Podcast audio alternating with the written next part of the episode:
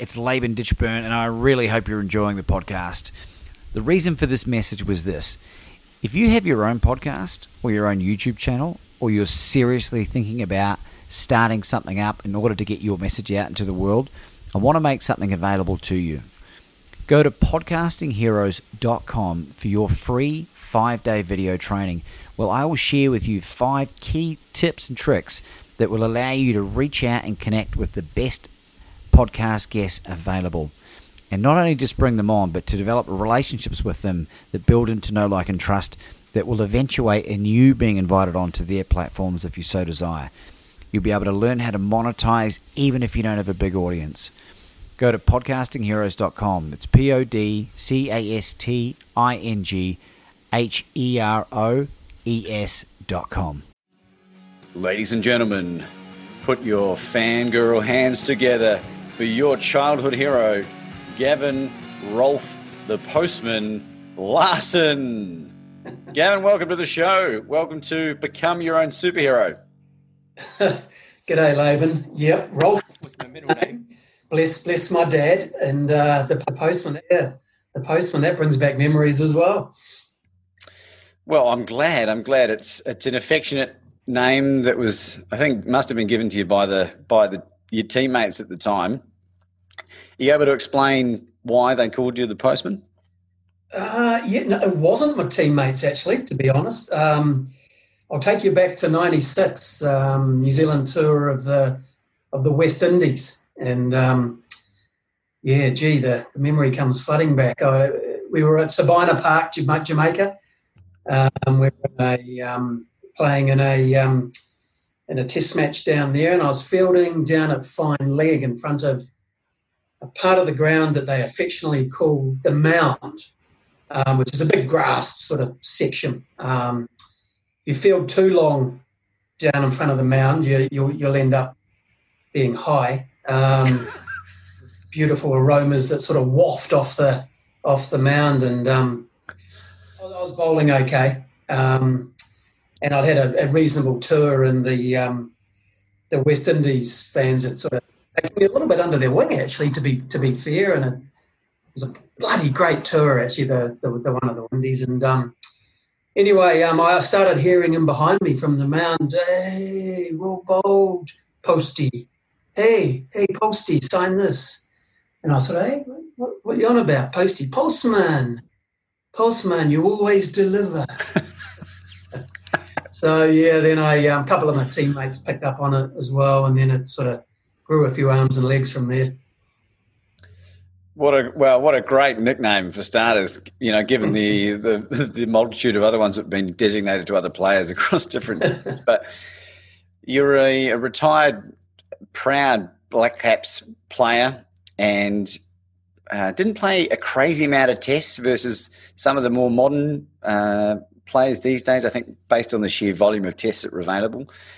And I was trawling through some of your stats, and I don't know that you ever had an opportunity to get a run out in a test match. is that is that one of you, life's great, great, great, great, great re- regrets, or are you always fielding down at fine leg? I um, yeah, I didn't play many tests, Laban. To be fair, um, I, I, blame the selectors, of course, and isn't it ironic that I now wear a selection hat? um, I, I, reckon I got dropped about um, 15 times by the New Zealand selectors because what would happen is I think I, you know, um, was probably one of the first names down when it came to the, the ODI team through that particular sort of um, phase. And um, normally then the test matches will get bolted onto the end of the ODI series. And you know, unfortunately, Chris Harris and I would, you know, tend to get a bit of a, a little tap on the shoulder at the end of the one day series. You know, I got some bad news for you. Yeah, you have oh shit. Okay, you know, that's um, seven times I've been dropped, eight times I've been dropped. Um, I mean, look, any cricketer will tell you, Laban, that um, it's the ultimate playing Test match cricket. Um, I played eight tests. I can remember them all vividly. Um, I thought my, my strike rate was okay, actually. I, I 24 wickets in those eight tests. But, I mean, my issue was, you know, the ball coming out at sort of, you know, less than 120k um, wasn't going to strike any fear into batsmen's hearts. And if I was going to make a, a test team, it wasn't going to be as a in the front line three sort of quick bowlers. Um, you'd have to be carrying a fourth seamer, or I'd have to play as an all rounder. So I never really established a role in in Test match cricket, and, and hence, you know, I found that niche in the white ball game.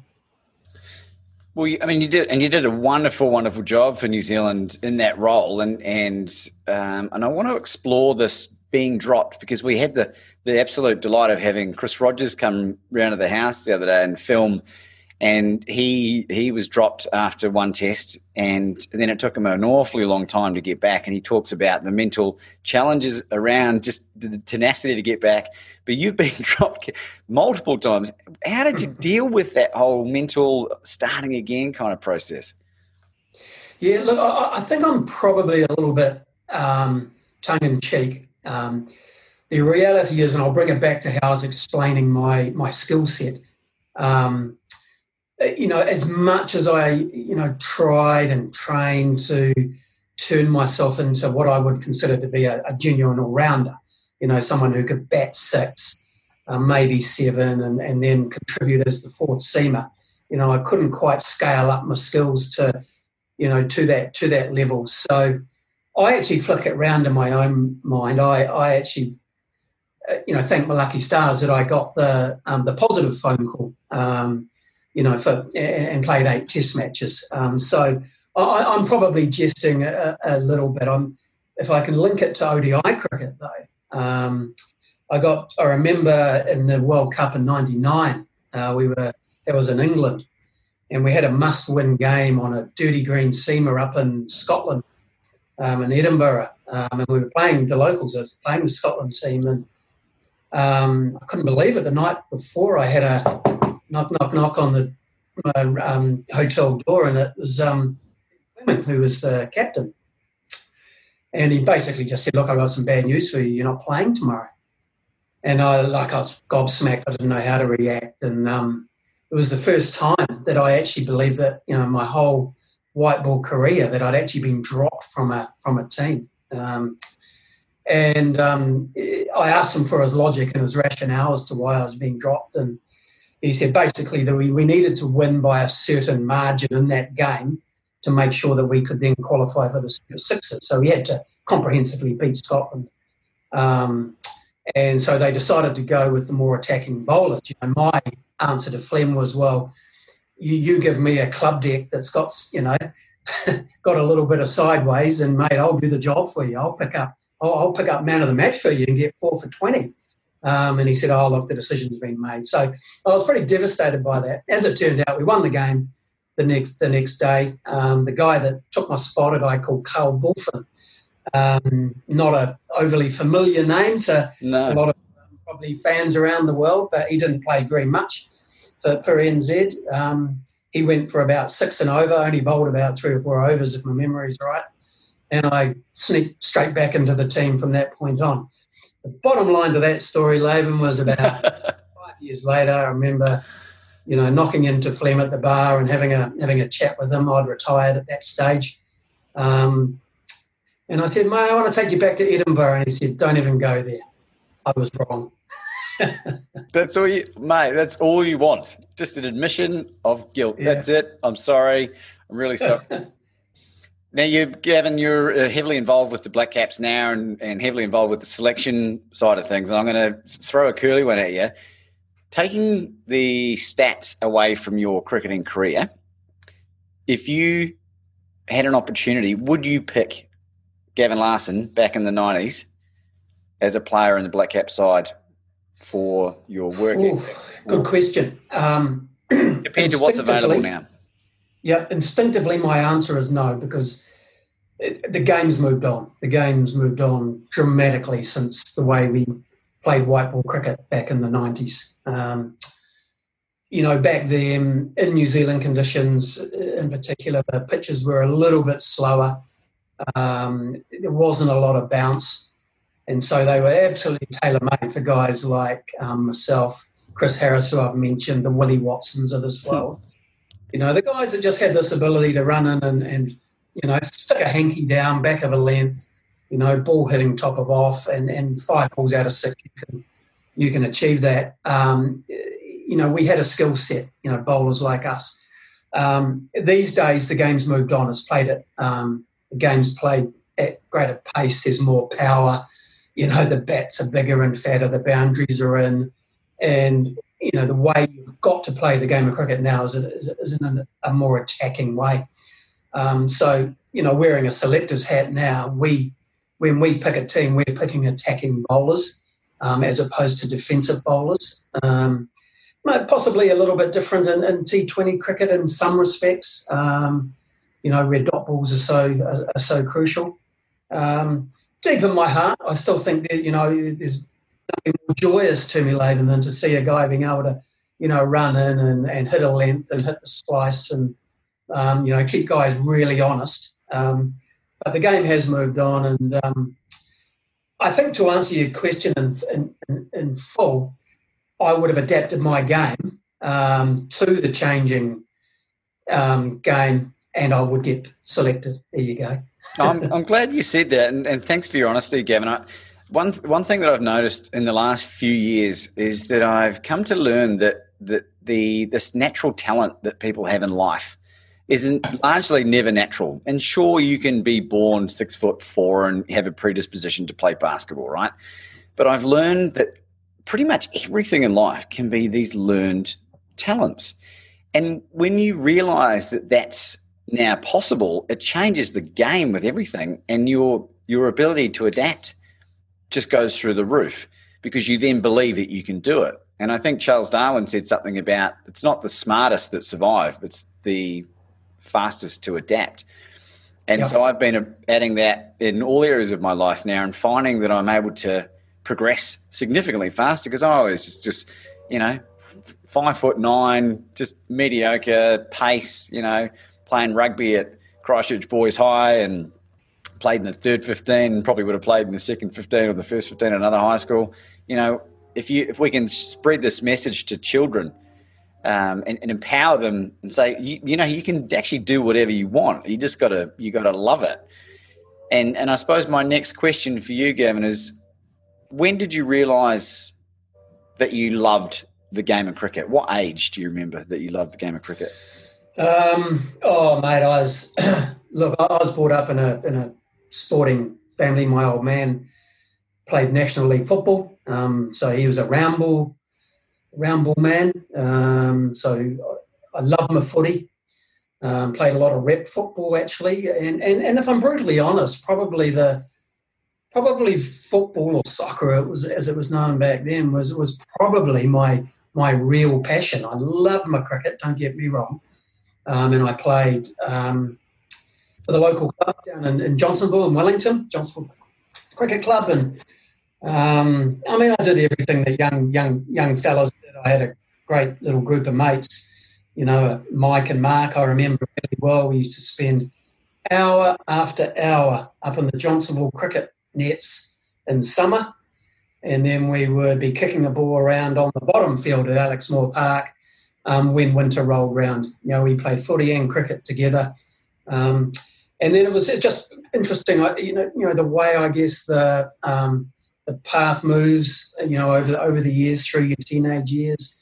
You know, cricket started to um, become a greater part of my life. I used to go and watch my old man play a lot, who played senior cricket for for, for Johnsonville. Um, I started to score, take my little scorebook along, and you know, I used to score with my HB pencil and you know, a square and a, a, wide's bowled. And I just found that the, the, the, the, passion grew. So it was a little bit like what you were referring to before. I was sort of sort of a bit learned, I guess. Um, the football was very natural and, and, intuitive, but I reached that crossroads um, through the back end of my sort of teenage years, back into college years, um, where it got a little bit more difficult because I was playing, I was in the rep pathway in Wellington in both sports. And I had an opportunity to start thinking about going to England for the first time uh, to play cricket.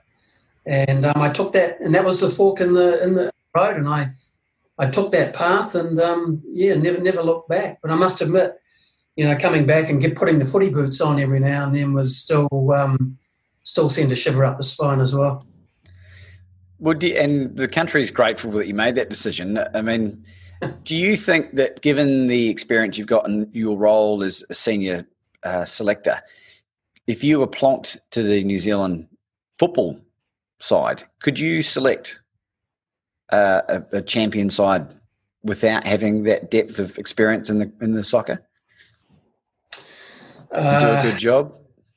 Tricky, tricky question. That I, you know, I don't know the football scene, you know, too intimately, too deeply. You know, what I know is that it's travelling in the right direction here in New Zealand. You know, the advent of the Phoenix and um, things are getting a lot slicker with these third-party academies, and there's a, you know, a conveyor belt now of young talent that's coming through, heading off to, you know, the likes of America with their football scholarships into Europe. Um, uh, it's just very disappointing, being a football fan as well, that you know we don't see our All Whites playing. Um, you know, consistent amount of a, a volume of international football um, because you can only get better by playing on the big stage. And I guess if I bring it back to cricket, you know, that's where we're very, very lucky. We've um, we are now, I think, unashamedly, we can say we're one of the, you know, the leading countries in, in, in cricket in the world. We're too right, yeah, and I think we should fist pump. It's um, you know, we've done a lot of things, a lot of things right over the last decade or so, and we've got our systems and processes in place. Um, use cliche, um, you know, really, really well. Um, there's not too many loose ends now. Um, there's always hot spots, of course there is. There is in anything in life, um, but we're doing things pretty well, Laban. And um, you know, I can go back probably you know ten to fifteen years where the advent of the Cricket Players Association, um, the you know kicking into that true professional sort of way of playing the game, you know, a change in governance at New Zealand cricket level. Um, and I'm a firm believer in everything starts at the top. You know, you know, a really strong board, good management um, at New Zealand cricket level, filtering down to our major associations. Um, you know, good, much better coaching structures, um, and the bricks and mortar. Um, you know, the facilities. You know, that 22 yards of, of, of, of, grassy strip that to me means so much and is so pivotal as to you know how we're going to bring our young cricketers through and that's i'm talking about out in the middle but i'm probably just as importantly talking about the, the training facilities that we're yeah. offering our younger cricketers it's all there now everything's there um, you know we've still got a lot of work to do don't get me wrong but i think if you now look at the icc rankings um, and you see where the black caps are positioned, then um, I think we can be, you know, we, we, we can be pretty happy with the progress we've made. I, think New Zealand cricket, from a fan point of view, uh, from my my side, has been just. I'm so proud to to be a black cap supporter and and to see the the trajectory go up over the last few years. And I, uh, you know, going through the highs and the lows of the, you know, the, the, the most recent World Cup and how New Zealand cricket is observed from a fan point of view outside of New Zealand. We are, you know, near and dear to, to pretty much every country in, in the planet. We've been able to get to that level without compromising a lot of values. And, uh, um, you know, I get sort of shivers down my spine thinking about it. One of the things that just popped into my head, Gavin, would be Jesse Ryder. That's is is he one of and I, and I have, have a lot of respect for Jesse and having gone through my own troubles with with addiction um, you know I really empathize with what he's gone through. Do you see Jesse Ryder as someone that had he been able to get himself right would have been uh, an extraordinary contributor to New Zealand cricket? Oh mate he would have been an um, extraordinary contributor to global cricket when I first saw Jesse hitting balls um, I, had a stint as CEO at, at Cricket Wellington um, Oh, actually, I'll come back to that. Prior to that, I had been in the um, training facility down at um, the stadium in Wellington, and he was hitting some balls in there. And mate, I'll be brutally honest, I've, I've never seen anybody other than Ross Taylor hit the ball so cleanly with so much power. Um, and he just had this innate ability to, the ball was just hitting the middle of his bat. Um, And I said at that point, and I was actually almost on record at, um, at Cricket Wellington as saying, this guy will kick on, he'll get 5,000 um, test runs, he'll get 5,000 plus ODI runs. And T20 cricket was only, oh, you know, in fact, it was only just being given birth to. You know, God knows what he would have achieved in T20 cricket. So, look, it's a, it's a sad story. Um, it's a tragic story um, that we've had someone of Jesse's ability slip through the net.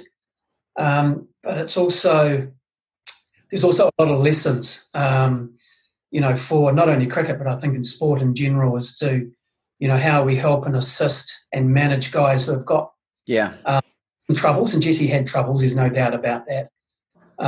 And to help them, you know, through those tough periods, because you know we should be sitting here now still watching Jesse in his absolute pomp, um, destroying attacks um, you know, around the world. And it's not to be, and it won't to be now. Uh, won't be now. Um, you know, nature's taken its course. Um, there's lessons there too. It's uh, it, look, there is some wonderful lessons that will come out of this, Gavin, and, I, and I'm curious to know what's in place now for players from from grassroots up to help mitigate this and cut this off before it becomes, you know, lost. Mm, mm. Well, one of the one of the greatest um, um, moves, I guess, or, or, the progress that we've made in New Zealand cricket, and I mentioned the, the Cricket Players Association, the CPA, before. They've done a very, very good job, um, and their their role is a simple one. It's it's you know they um, they are the, the, the players' organisation. They represent the players' interests. They do whatever they feel they need to do to protect the players' interests. Um, and it's been a little different to you know you glimpse across the Tasman and and you see you know some of the angst and the tension and the conflict that exists between the the, the players and the administrators yeah. in Australia. We haven't actually had that issue here. Don't don't get me wrong. There's there's always little hot spots, and um, there are very robust conversations. And when it comes to resetting the master agreement, you know the the deal between the, uh, the professional deal between the CPA, New Zealand Cricket, and the six major associations, there's always going to be some blood on the ceiling. Um, uh, but it all happens within it within four walls, and once everything does get signed off, we're all swimming in the same direction.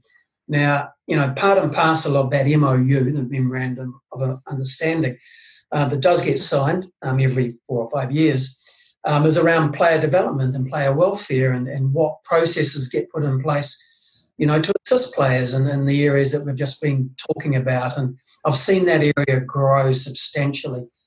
And to bring it into the current situation that we're, you know, battling with around the world with COVID, um, you know, it was very interesting to me to see that um, the activity from the Players Association actually went up a notch through through this period you know, their engagement with the players was um, it was all consuming, and they were out there. They were, you know, looking after their their consti- constituent members. You know, they were caring for them. They were putting in place what they what they needed to, and it's going to it's going to remain tough.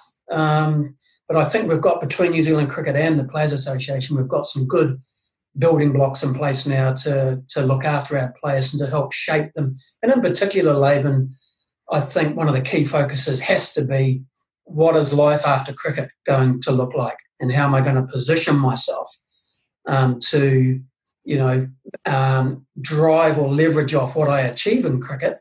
Um, but importantly, what happens if my knee blows out after two years of class cricket, and I'm actually out into the big wide world? Because you've got to make sure you start positioning yourself early on.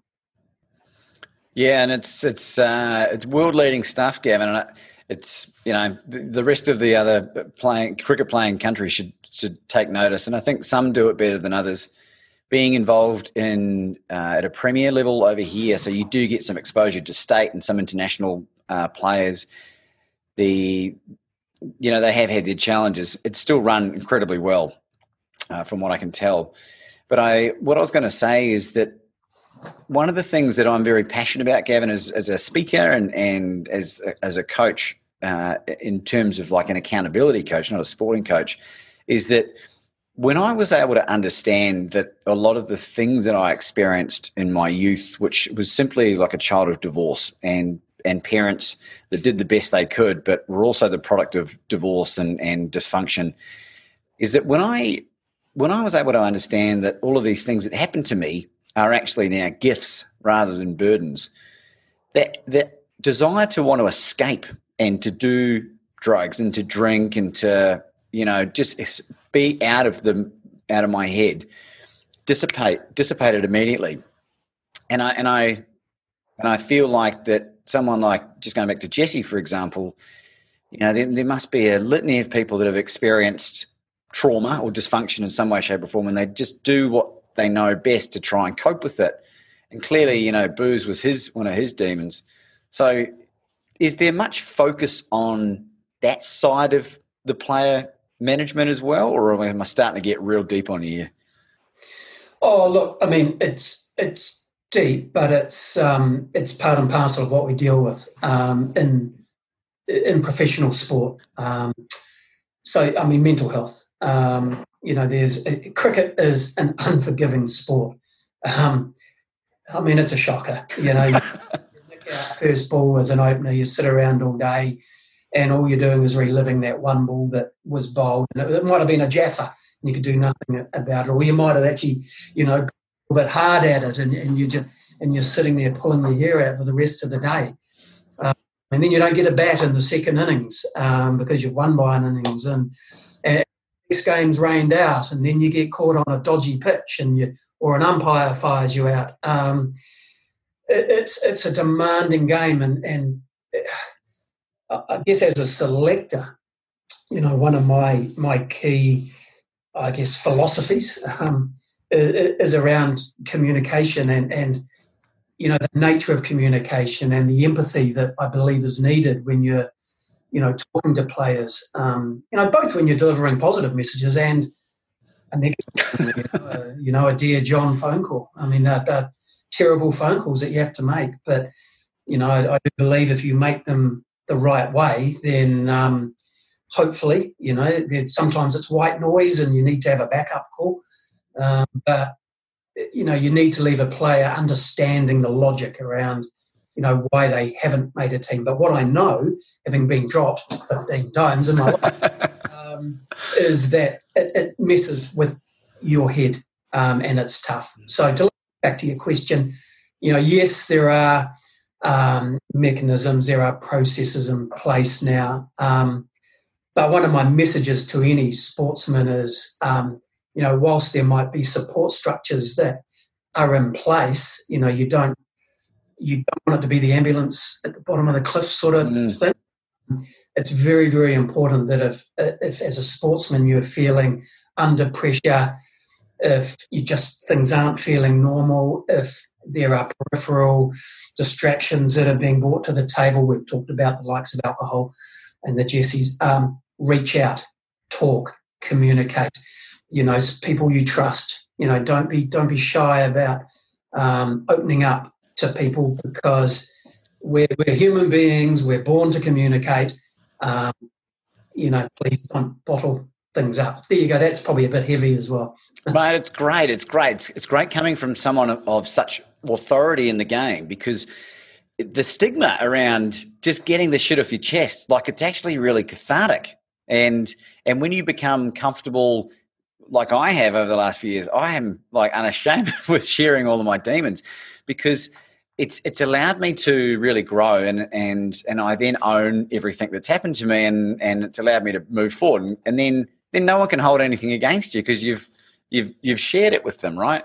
And anyone that's going to hold it against you is not someone you want in your life. But that's right. With with regards to your role in the Black Caps in this selection, you're making the phone calls to select and and drop blokes at times. Uh, we, we we share that. Uh, so we, we, we just have the two formal selectors, and Gary Stead, who's the head coach and head selector, on the selection manager. So I look after um, all selection, um, I guess, ad- administration, organisation, um, dealing stakeholder communication with the major associations, um, and scheduling um, around the around the season. So that's my job. Um, we have um, some very very good key scouts around the country that we bring to the table and into the selection process. But at the end of the day, Gary and I are the two formal uh, formal selectors. On tour, it's a little bit it's a little bit different where I don't tour with the Black Caps um, more often than not, and so Gary will um, work um, more closely with the likes of Kane as the skipper and potentially one or or, or, or more of the senior leaders um, within within the unit when it comes to on tour um, selection. Uh, but what we do is I'll always let Gary um, make the decision as to whether he wants to um, liaise and talk to a particular player about either being selected or dropped. So, you know, I make it very clear I'm not, um, you know, I'm not ducking away from my from from the responsibilities of giving a hard message. You know, you've got to be willing to to do that. But there are certain times where the coach um, will feel that he, he sort of feels, I guess, more obliged to make that call than, than maybe, you know, someone like myself. What do you think is more challenging, Gavin? Dropping a black cap who's played, let's say, 10 tests, or dropping a fourth grade 16 year old who played three games? It's all tough. Um, it, it's not it's not an easy uh, it's not an easy task telling anybody that they haven't haven't made a team. Um, and look, we've just been through our central contracting um, process, you know, where we have selected our top 20 cricketers who, who, who are always thrilled when they get told that they're centrally contracted. That's, that's payday.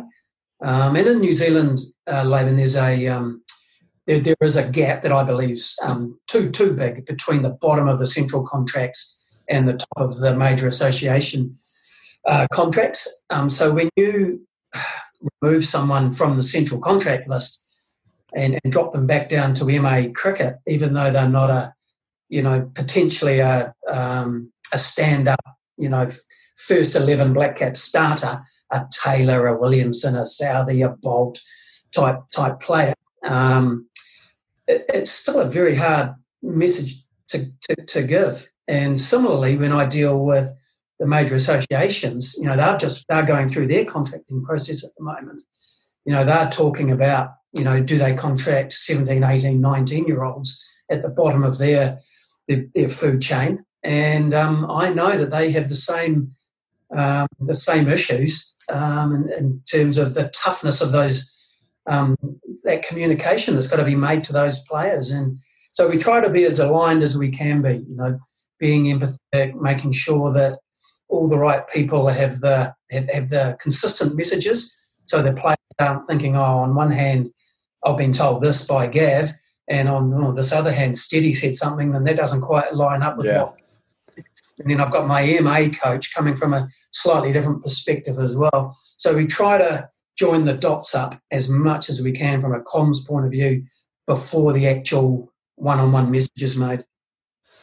That's really good, Gavin. I, I appreciate you going into that much sort of detail because it's really helpful. And I, I was sort of more referring to the uh, as captain of the fourth grade at Melbourne University Cricket Club, and the average yeah. age being about nineteen. They're all young to be my son, and still the hormones are flowing and like.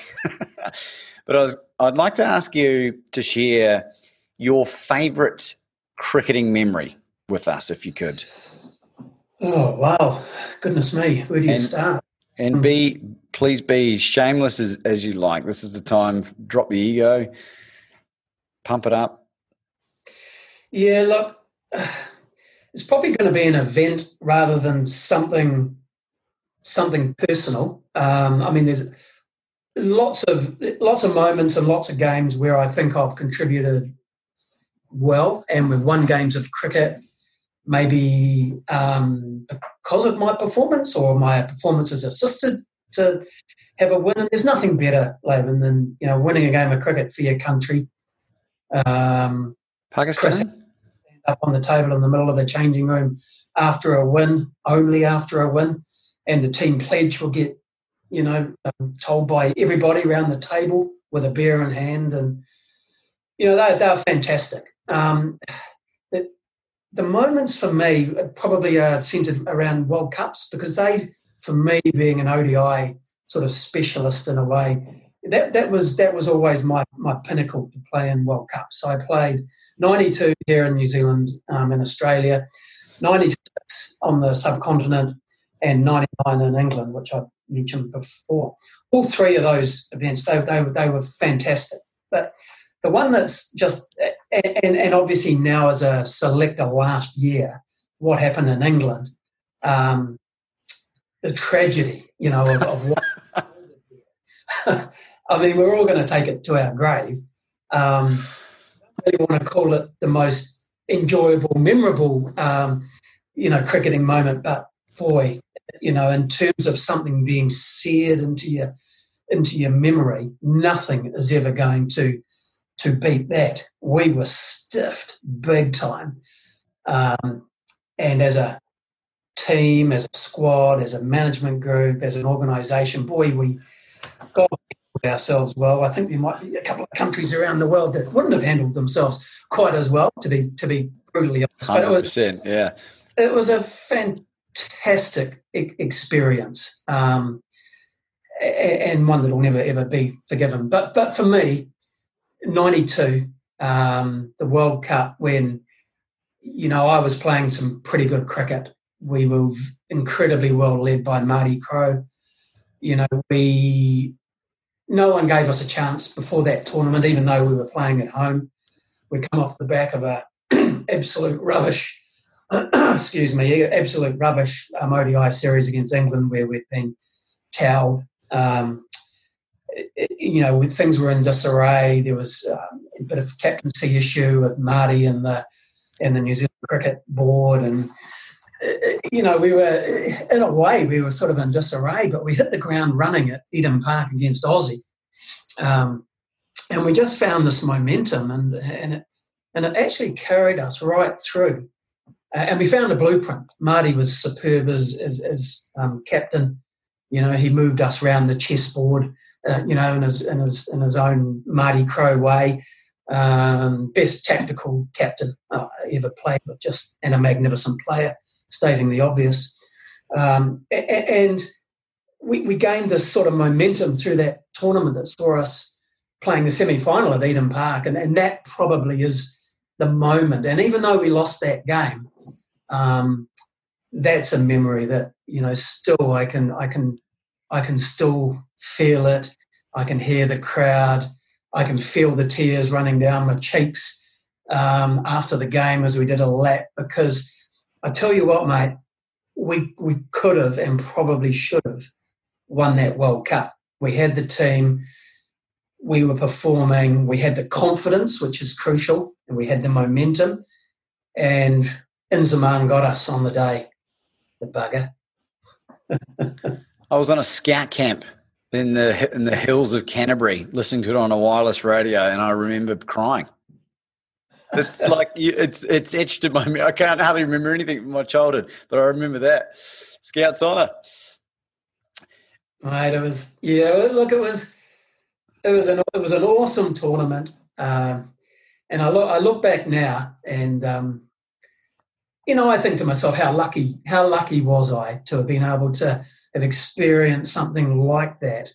You know, to be walking through airports in New Zealand with you know, people coming up to you and clapping and mate, even the politicians were in the changing room. You know things are going well when when they knock on the door and want to yeah. come and have a, have a beer with you. Um, so it was, uh, it was it was tremendous. Ninety six had its good, good good moments. We lost the quarter final in Madras against a, a very good Australian team. We got done by Mark Waugh, who played, I thought, one of the great one day knocks in that quarter final. Um, and in '99, you know, Geoff Allott and, and, and, co. Geoff Allott with his, you know, sock hanging out of his uh, out of his with a hole in the front of the boot. Had a great tournament. You know, we made a semi final again against our old foe, the, the Pakistanis, and, and, and probably you know that was the one team I thought we probably didn't, you know, quite have the team to go on and maybe win a World Cup, but you know, what we have done over the years in ICC events is we've certainly proved, haven't we, New Zealand, that, you know, we can, we can foot it in those tournaments. Oh, never a prouder moment watching the Black Caps these days, Gavin. It's uh, it's a real thrill, and you're directly you know involved with that. So we thank you for your service, Gavin. I'm I'm very conscious of your very busy schedule. You got a lot going on in your life. I wonder if we might be able to finish up with sharing your your suggestions to not just cricketers but anyone that's involved in trying to progress in their life. What are the key attributes that you look for in picking the best squad possible that don't relate to cricket? Yeah, look, and I don't want this to sound cliched, but the first thing when you ask that is, is good people. So skills are one thing, but um, we we, we um, unashamedly look in at the at the All Blacks environment because we believe and have believed for over a decade now that you know they are a best practice sporting organisation that extols everything in terms of excellence. Um, so why wouldn't you look in, in, into an environment like that and, and, and pick off the bits that you think you know you can apply to your organisation? And I know that Mike Hesson, when he was coach and when I first started the selecting job about five or six years ago, um, he unashamedly, um, you know, said he works closely with, with the AB hierarchy. And, and we've all heard about the no dickheads sort of you know policy. Um, better people make better sportsmen. Um, it makes things more enjoyable in a general, more holistic sense. And you know, I I'm a massive firm believer in that. So when it when it actually does come to shaping teams and squads, Laban, we do we look at the person and we um, uh, try to understand the person and what makes them tick, what their strengths and weaknesses are, naturally, of course, we're looking at their ability to, you know, play a full defensive shot or shape an outswinger or, you know, do you offer us all round skills so you can bat at six and bowl as a fourth seamer? Do we, you know, will you be a second spinner for us? Of course. Um, and the stats, you roll the stats into all that. But do not ignore the, the, the personal, um, that personal sort of attribute side as well. Um, very, very, very important piece of the puzzle for us. Um, and that all feeds up into an overarching philosophy that we have in the Black Caps that we call Team First. Um, so, Team First principles. You know, we want our cricketers to um, live and die by that by that principle. You know, the days of you know blocking that last ball and pushing it out to cover, and um, you know it's a dot ball and you end up with 42 not out. They're gone you know, that last ball needs to get hit over cover for, for six because that might be the six runs that win you win you the game. So I think I think you'll get a sense of what I mean um, by that. So being selfless, um, putting team before self, very very important. And and the only other thing, mate, I'd mention is, and and you sort of alluded to this early on when we were talking about. I used to be a batsman when I was growing up, and I just bowled these awful little sort of medium paces. uh, I went, I went to England for my first club cricket stint, and um, and, and I'd, I'd fit. I was a junior and all rounder. I told them. So of course I got thrown the ball, and I was opening the bowling into the wind. And, and my first, I thought, should I better actually work on my bowling here a little bit? What I found was actually inside this boring little medium pacer from Monslow Cricket Club um, body that I actually did have a skill to be able to um, you know, put the ball, you know, in the right areas more often than not. And the way things actually panned out um, was my, my bowling improved. My batting did fall away a bit. I didn't want it to fall away, but it's just the way it is. Life is like that. You know, you need to be flexible. You need to make mistakes. Everyone makes mistakes. You've got to learn from those mistakes and kick on. And those two years I had playing in the um, in that Yorkshire League were absolutely pivotal in defining you know, where I was going to go in my cricket. And boy, I did make a lot of mistakes. But the one thing I'd say is I think I learned from the majority of them and then managed to put sort of plans in place. And, you know, mate, I kept on and played for Wellington. And then I was very, very lucky and played for my country as well. But I look back on that little period in league cricket in England with, um, yeah, a little bit of pride actually. Well, Gavin Larsen, you are the epitome, in my opinion, of someone who has become their own superhero. It's been an absolute thrill, delight, and just pleasure to have you on the show today. We thank you so much for your time. Gavin Larsen, everybody. Uh, th- thanks for having me, mate. Great, great having a chat.